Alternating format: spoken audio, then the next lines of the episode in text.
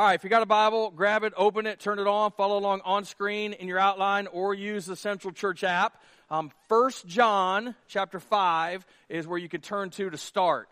Um, that's where we're going to start. We're going to jump around to four or five different places, but that'll be the first section of scripture verses that we look at. Um, this is week number four of our series called Acrostics, where we take one word and we turn it into a bunch of words or some sentences so that we can easily remember uh, what we're learning and go out and try our best to apply it into our lives. Um, we've talked about shame, we've talked about unity, we've talked about growth. Um, this is most likely the last week. Um, and I say most likely because I'm not entirely sure what I'm doing next week. Um, I have two more uh, two more acrostics that I want to use. Um, I'm probably going to wait for them for another time. Maybe one next week, maybe not. Um, here's what I do know 100%. I don't know if it's going to start next week or in three weeks, um, but our next series is, is going to be called Getting Past Church Hurt and that's only a series um, for just about everybody.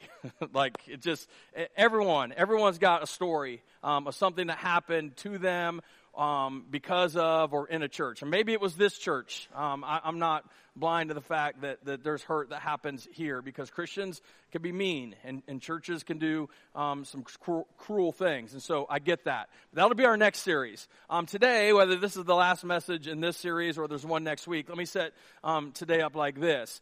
Um, there's a lot that goes on in our lives that causes us uncertainty. Like we would all agree that we live in a world of uncertainty. All of us know there's not been more uncertainty in the world than there is right now. And there's all kinds of different types of uncertainty. Um, for example, there's uncertainty when it comes to politics, yes or no? Yes, and in our country, we've never been more uncertain politically um, than we ever have been. You know, you're uncertain of what party is going to say what about who, or who's going to do this, or or, or who's going to get caught doing this, who's going to get caught doing that. There are all sorts of things going on, and so we're not sure politically what what goes on. Some of us aren't sure politically where we even stand. Not only is there political uncertainty, there's situational uncertainty. Like, like me, I wake up every single morning. I open up my computer and I look at the news because I'm just kind of curious, like, what the heck happened? What went crazy in the world last night? Anybody else do that? And he look and he's just like, I, don't even. I, am so uncertain how we're even gonna like survive. Like it, it's just, it's just crazy. You know, like like this week, one of the big things was, do, do we tweet or do we X? Like I don't even.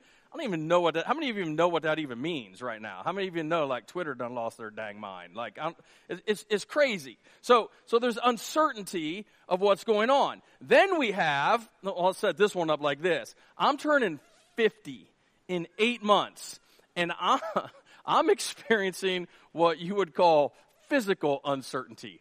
Now, for those of you who haven't turned 49 yet, um, maybe, hopefully, probably you'll get there one day.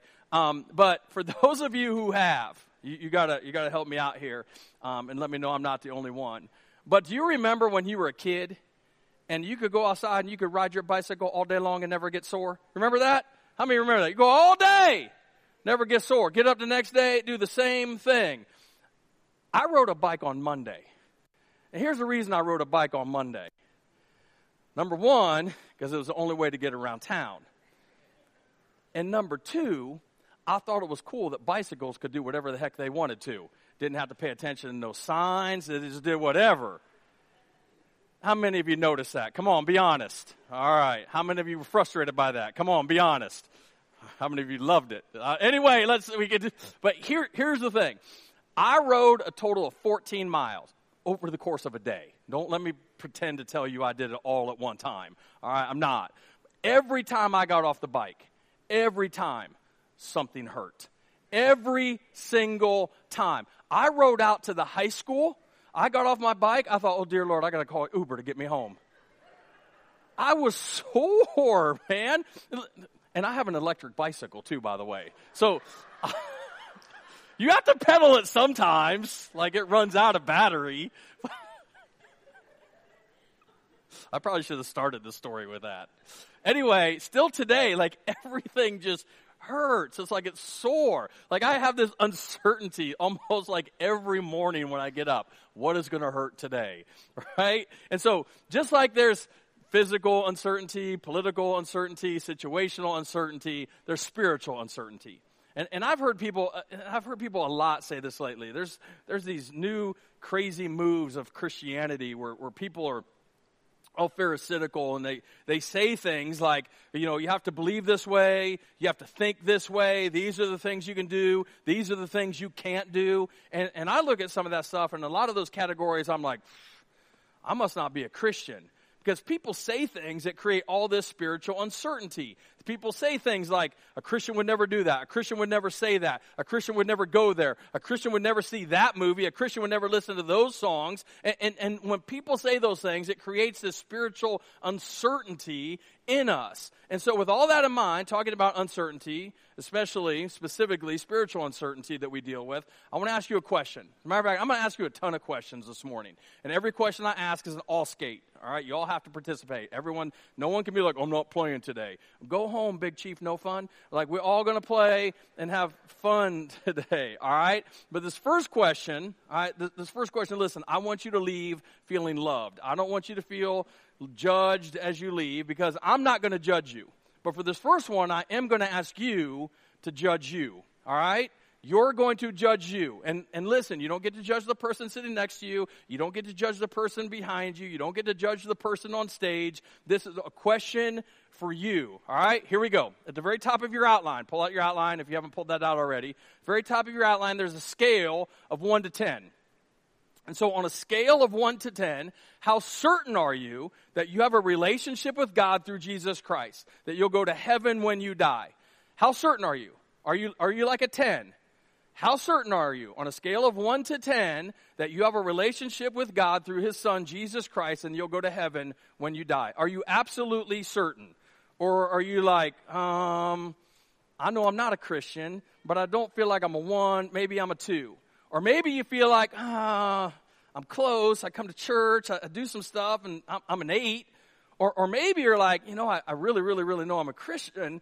Um, but, you know, there was like spring break or last night.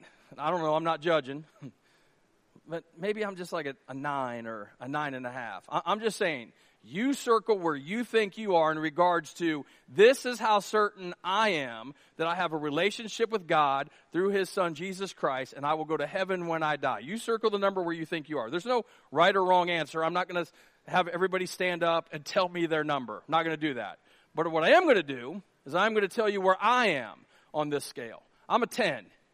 That's where Pastor Ryan is. I'm a, I'm a solid 10. Now listen, I do not put myself at a 10 because I'm awesome because uh, I'm not. But I know that I'm a 10. And again, I'm not a 10 because I'm awesome. I'm a 10 because of the incredible, awesome, unbelievable, amazing grace of God.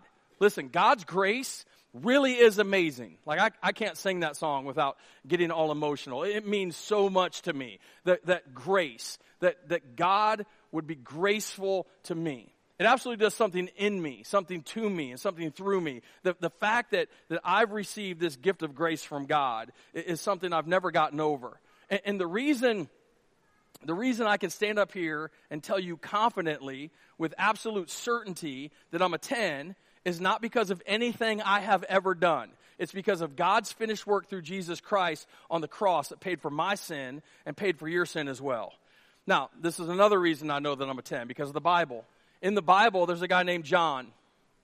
John was one of the, the, well, he was the apostle of Jesus that lived the longest. And he writes some letters. He wrote the book of John, the Gospel of John. He wrote the book of Revelation. And he wrote some, some letters as well. And toward the end of the first letter that he writes, John says something that's incredibly simple and absolutely profound at the same time. He said this in 1 John 5 12. He said, Whoever has the Son, everybody know who the Son is, right? The Son is who?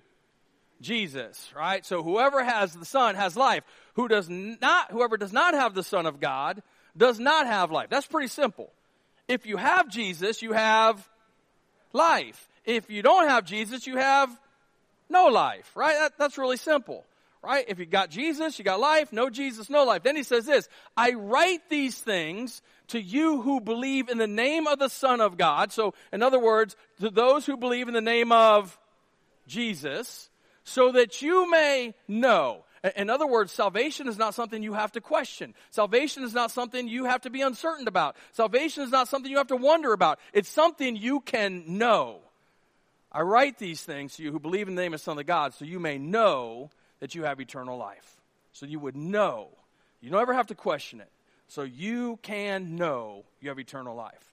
There's another guy in the Bible. His name is Paul. And if you could get to heaven by just being good, Paul would probably be at the front of the line. The apostle Paul, after, after Acts chapter 9, after he meets Jesus, man, he, he does some things. His righteousness was just absolutely incredible.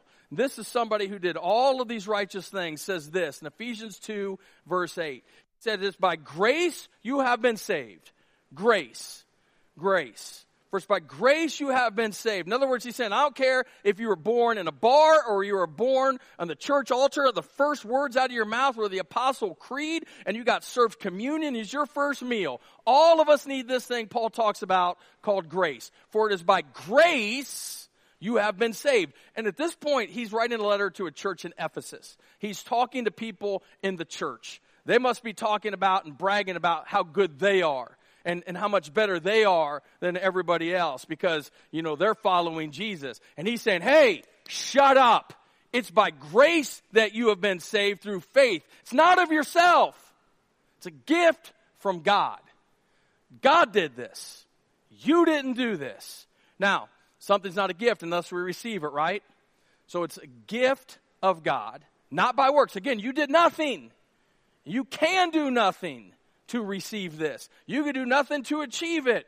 It's a gift from God, not by your works, so no one can boast. You can't sit in there and you can't be like, ooh, I've got Jesus and nobody else does. Salvation is not about, I'm awesome, so God saved me. Salvation is, God saved me because God is so awesome.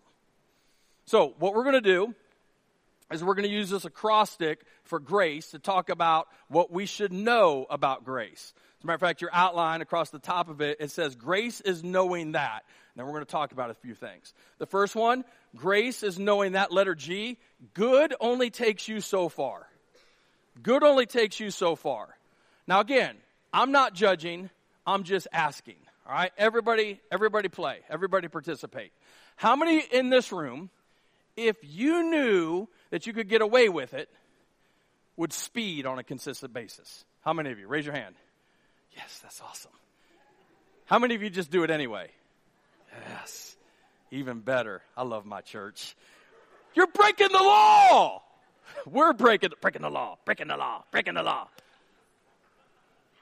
Whew. Man, that take you back, doesn't it? All right. how many of you, how many of you, again, everybody play, because Jesus is watching. All right? He's, he just is, and he's going to know anyway. How many of you have ever told a lie? Raise your hand. Come on. Come on. Listen, you've been at the DMV, right? Like, they should put a scale at the DMV, right? Make you step on it and then just take 10 pounds off so you don't have to lie. They lie for you. Because we all say 10 pounds anyway, right? All right. How many of you, this one, oh, I want to see what you do on this one. Then I'll tell you what first service did. How many of you knew, knew, or how many, all right, how do I want to say this? How many of you, if you knew you could steal something and get away with it, how many of you would do it? There's like seven or eight people. Hide your purses. Looking around, them people right there. Come on, no, man. Like, seriously, you knew you could get away with it. How many of you would do it? A purse, a car. Like, this is the only way I'm ever getting a Hellcat, right? I stole it. They say drive it like you stole it. Pastor Ryan wouldn't have an issue with that. All right, here's where I'm going with this. All I'm trying to say is that if we've lied, if we would speed, if we've done some of the things that we've done, see, I talk to people all the time and I ask them, why do you think you're going to heaven? And the most common answer I get is, well, I'm a good person. I'm going to go ahead and tell you you're not. You're not. I'm not. I'm not a good person. And listen, if we're going to talk about morality, if we're going to talk about being good and awesome and ethical, all of us have at least one skeleton in our closet. Yes or no? some of us have a graveyard, all right? So, what I want you to do in just a second, I'm going to ask you, there's a second scale on your outline. I'm going to ask you to rank yourself on where you think you are on being good. Now, before you put anything down, because a lot of you are saying, oh, I'm awesome compared to my drunk brother in law. Listen, I ain't comparing you. You're not comparing yourself to your brother in law. I'm going to show you a couple of people, right? And I'm going to tell you where they would probably put themselves on this scale. And these are people that, that you probably know. All right, here's the first one. One of the most influential people in regards to Christianity is this man named Billy Graham. How many of you have heard of Billy Graham? I, I love Billy Graham. I don't care where you stand on Billy Graham and his theology and all that stuff and what he's done. Like, th- that's fine. You have your opinion. I've got my opinion. Um, he's in heaven right now. He did some awesome things. All right. I love reading about Billy Graham. Um, his autobiography is absolutely amazing. I've got some book. You want to borrow any of this stuff? You can come borrow it because he's great. But I was reading that Billy Graham, the estimate, the estimate is that over 2 million people prayed to receive Jesus Christ as their personal Savior because of his ministry. It's unbelievable. The positive influence this man had for Jesus is absolutely unbelievable. But in a lot of his writings and a lot of his interviews, Billy Graham was very, very, very, very, very upfront about hey, I have some temptations, I got some struggles, I wrestle with some stuff, I got some fears, I, I have, I have some, some doubts. There's sin inside of me. And if you were to ask Billy Graham to, if you got some people around him that knew him very well, because he was a very humble man, he probably, on that scale, and I'm going to be generous at it, he probably would have put himself at about an eight. And that's Billy Graham. All of us know him. All of us know the stuff that he's done. All of us know the integrity in his life. There's another man. This man is one of my absolute heroes in the faith. His, his name is R.C. Sproul. This dude was one of the top theologians of our time. He died a, a few years ago. Top theologians of our time. And I heard him do this scale thing. And he said on his best day, on his best day, he was a six. Dude knew more theology than probably anyone alive over the past 20 to 30 years. And he said he was a six. Now, me, Pastor Ryan, I'm going to let you know I'm a solid five and it depends on the day. I'm just going to go ahead and tell you, I am not a real good person. Seriously, when it comes to what I want or what I think sometimes, like, like when somebody cuts me off in traffic uh, and, and you know, the things I want to say, or I wish I was driving Wendell's tank.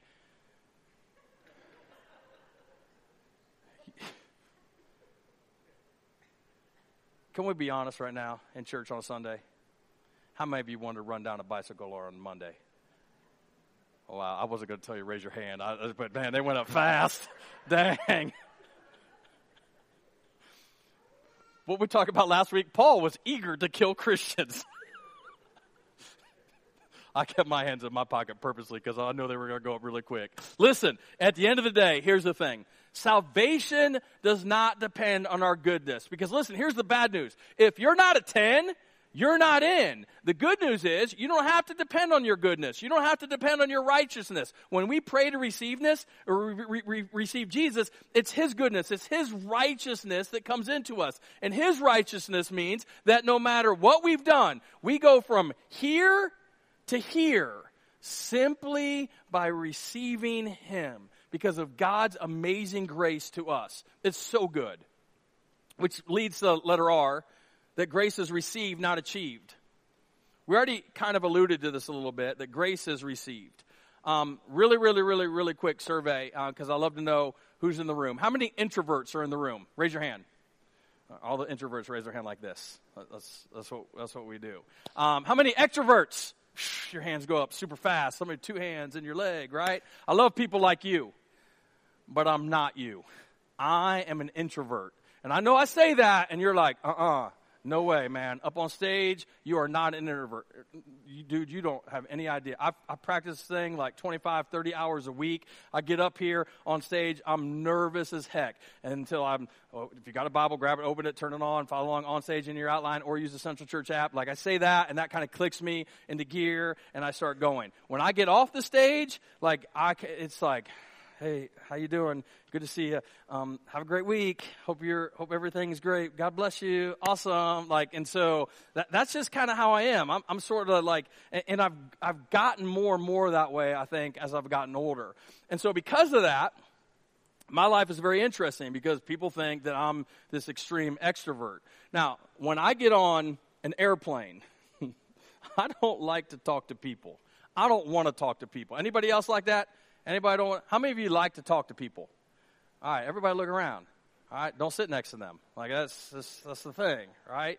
Like I'm probably the only pastor in America that does not have a, a I led somebody to Jesus on an airplane story. You know why? I don't want to talk to the person sitting next to me. I don't care where they're from. I know where they're going because I know we're flying to the same place. I don't care if it's their final destination. I don't care what they're dealing with. And if they're chatty, you know what I do? I do. You think I'm making it up. I 100% do. You got a mask? No, I don't got a mask. and so I put my earphones in before I even get on a plane. And when I fly by myself, I try to do this when I fly with my family too, but my wife doesn't like it. But when I fly by myself, I sit up front, not first class, because I don't usually fly on flights that have first class, but I upgrade to business class. I, I, I, do. I like to have more room, and I like to be the first person off the plane. And so, not too long ago, I flew out to Orlando. Um, I went out to watch Jairo wrestle for a day. And we're in St. Louis, and we've got an hour delay, and I'm like panicking because I'm not going to make it to his, to his first match or his second match or probably any of them. And, and I, I thought I only had one day to watch him. And so anyway, I'm panicking, and it's just like one of these things where the flight's going up. I put my, I put my headphones in, and I get in, and I'm sitting down, and I, and I started reading a book. All right, so I'm in the second row of this plane, business seat, um, in the aisle. I'm sitting there and I'm reading this book so the person next to me won't talk to me. He's probably trying to read my book as well. But anyway, I'm reading this book, and in this book, this true story, I start reading the story about a man sitting in a first class seat in an airplane. He said he sat down, stewardess brought him out his drink, he's kind of sitting there. He looks up, he sees this woman getting on the plane, and, and the line had backed up because everybody's trying to put their luggage in the overhead, and it kind of backed up, and he sees this woman who's obviously distraught. She had been crying, um, she had like some raggedy clothes on, looked like she had some issues. And his heart went, he said, my heart went out to this lady. And so I just asked her, ma'am, is everything all right?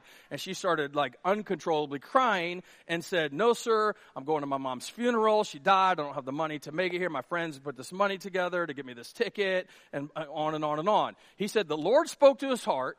He got up out of his seat and he said, ma'am, why don't you take my seat? He took her coach ticket, where the rest of us sit all the time. He said she just broke down. And she's like, There's no way that I can afford this. And he says, No, no, no, no. I'm not asking you to pay for it. I just want you to have it. That's a snapshot. It's like a snapshot of what grace really looks like when somebody gives you something that you don't deserve.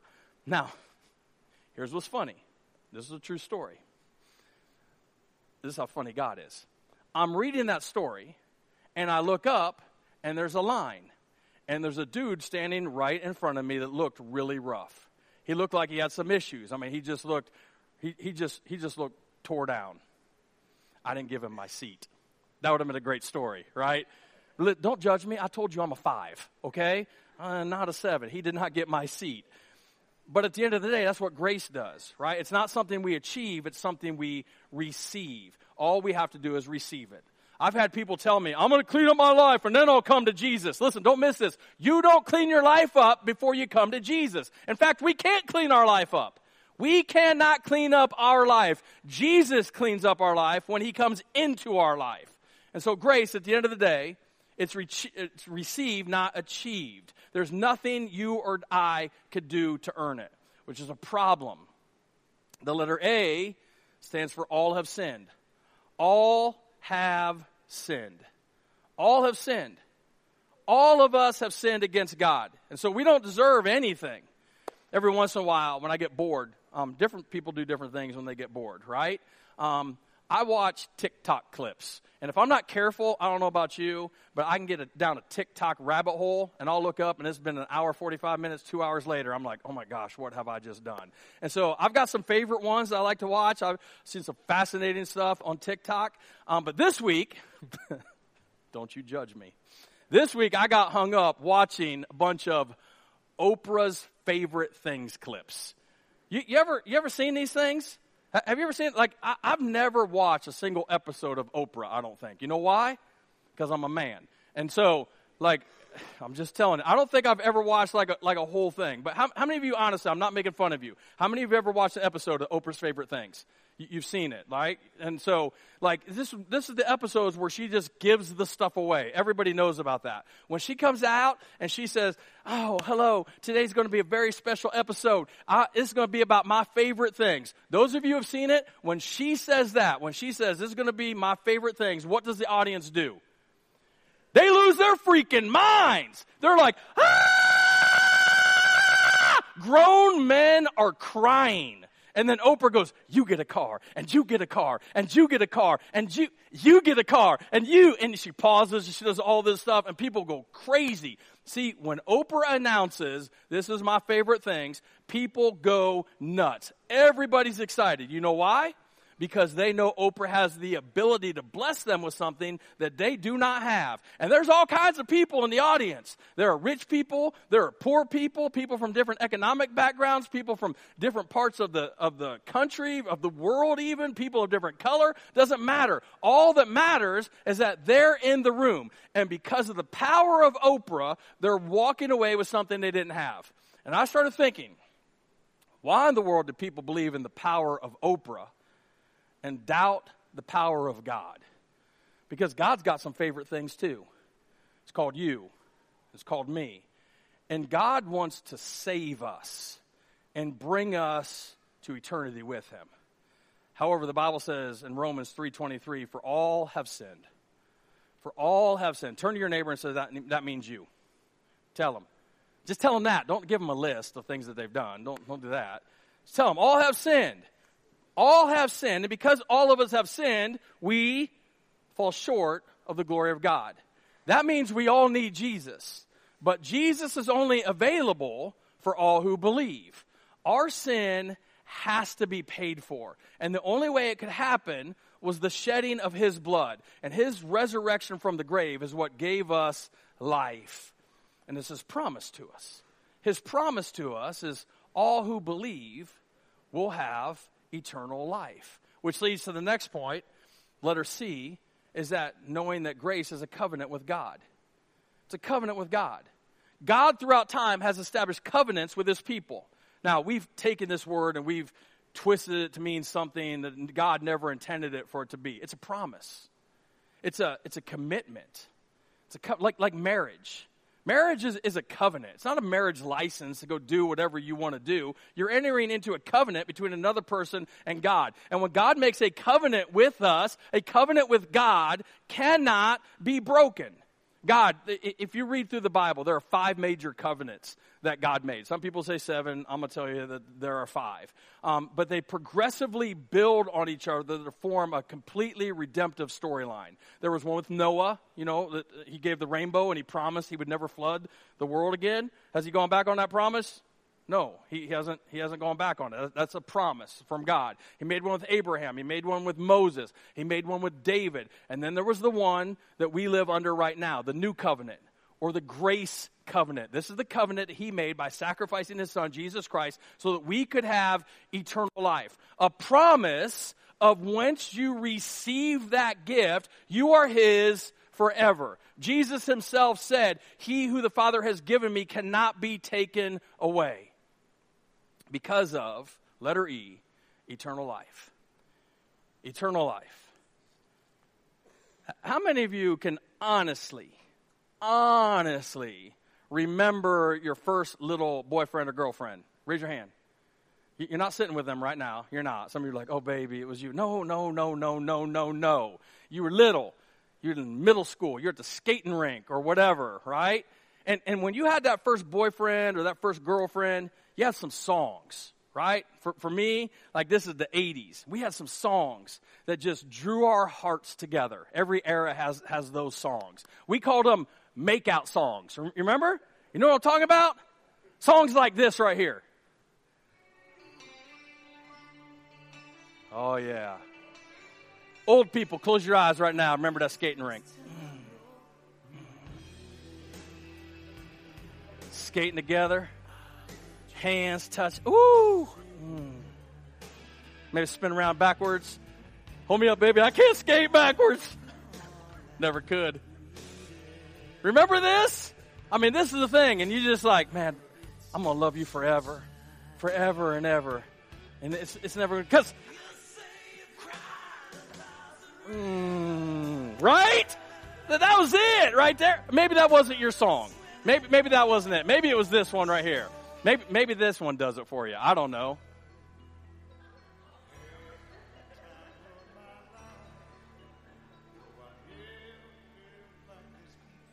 Where's Mary? I don't. I don't even know.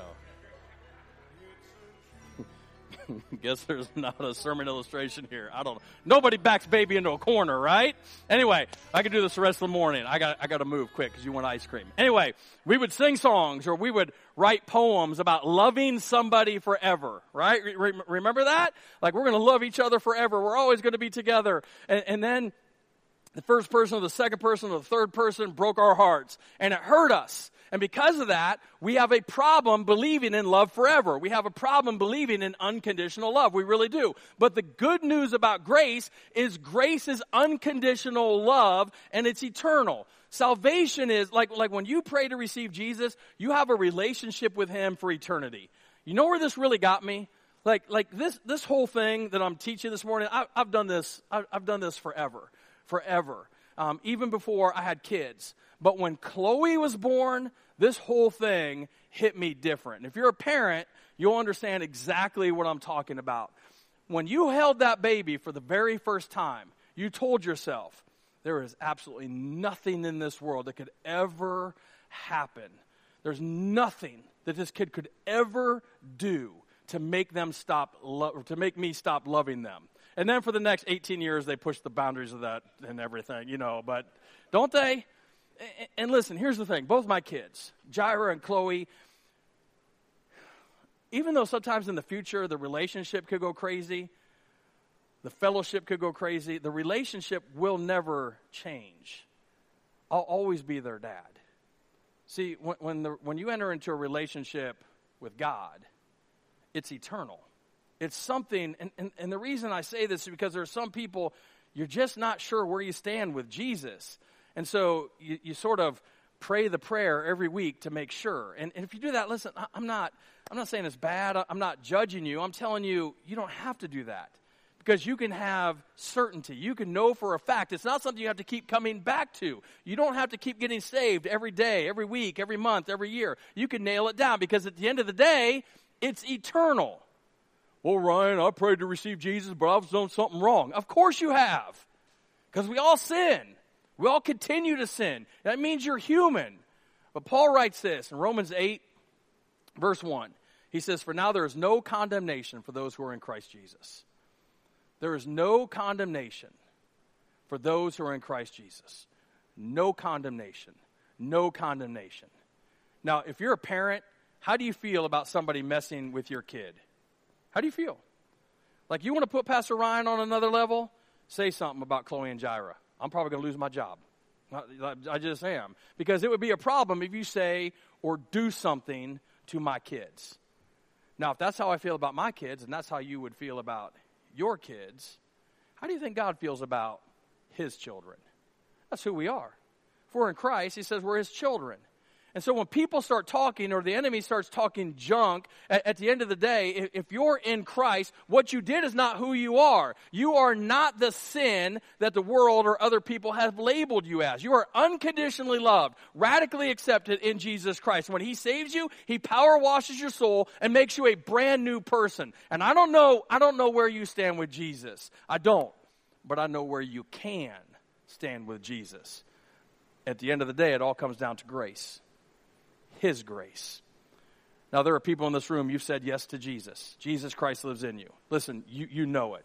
You, you, on that chart, you can circle a 10. You don't claim to be perfect, but you know Jesus Christ lives inside of you because you've said yes.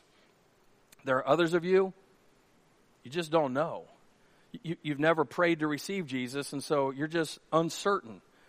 We put today in place for you, just for you. I did this message so that you can know beyond a shadow of a doubt that you have a relationship with God through his son, Jesus Christ, and that you could go to heaven when you die. And so if you go all the way back to that very first chart, you can look at it and you can know I'm a 10. The Bible says if you confess with your mouth that Jesus Christ is Lord and believe in your heart that God raised him from the dead, you will be saved. Not could be saved, not might be saved, you will be saved. You will be saved. If you confess with your mouth that Jesus Christ is Lord and believe in your heart that God raised him from the dead, you will be saved. And you're saved because of his amazing gift of grace. Let's pray. Right now, heads bowed and eyes closed. If you're a Christian right now, if you know you're a Christian, like you know Jesus lives in your life, this is what I want you to do right now. Just, just tell him thank you. Just thank him. Just say, Jesus, thank you for my salvation. When was the last time you told God, thank you for saving me? Thank you. Maybe you're here right now and you don't know Jesus. You've never said yes. And right now, here today, you want to nail that down. Right where you sit. Right where you sit, I want to invite you today to say yes to Jesus. You can do that. You can just pray this prayer under your breath in your heart. You can just you can just pray this. Jesus Christ, right now, I say yes to you. Jesus, I believe you died on the cross, and I believe you rose from the grave, and I believe you did that to pay for my sin. And so right now I confess I am a sinner. And right now I ask your forgiveness. God, you know the things that I've done. God, you know the things I want to do. And I pray you forgive me and you save me. Come into my life, rearrange it. Help me to live for you, to put you first. Come into my life, be my Lord, be my God, be my King, be my Savior. All of me for all of you. Forgive me. Thank you for dying for me. Thank you for saving me. If you prayed that prayer for the first time, we would love to know. As, as we stand and sing this song, there'll be people in the back corners of the sanctuary at our prayer stations who would love to pray with you and for you, celebrate with you, help you take next steps. Maybe there's something going on in your life that that you're just struggling with. Maybe it made you a three on the goodness chart, or a four, or a seven, or whatever. You're like, man, I'm just struggling. I need some help. Let us help you. Let's pray with you and for you, and let's walk with whatever you're struggling with. Let's, let's walk with you. That's why we do church here at Central. Understanding we can't do life alone, that we need to help a God and each other to make it in this life. God, I pray over these next several moments that we will reflect on your amazing grace, that we will be thankful for our salvation, that we will celebrate you, your goodness, your greatness, your provision, and your protection to us. God, move in this room in the hearts of your people through the power of your Holy Spirit. In Jesus' name, amen.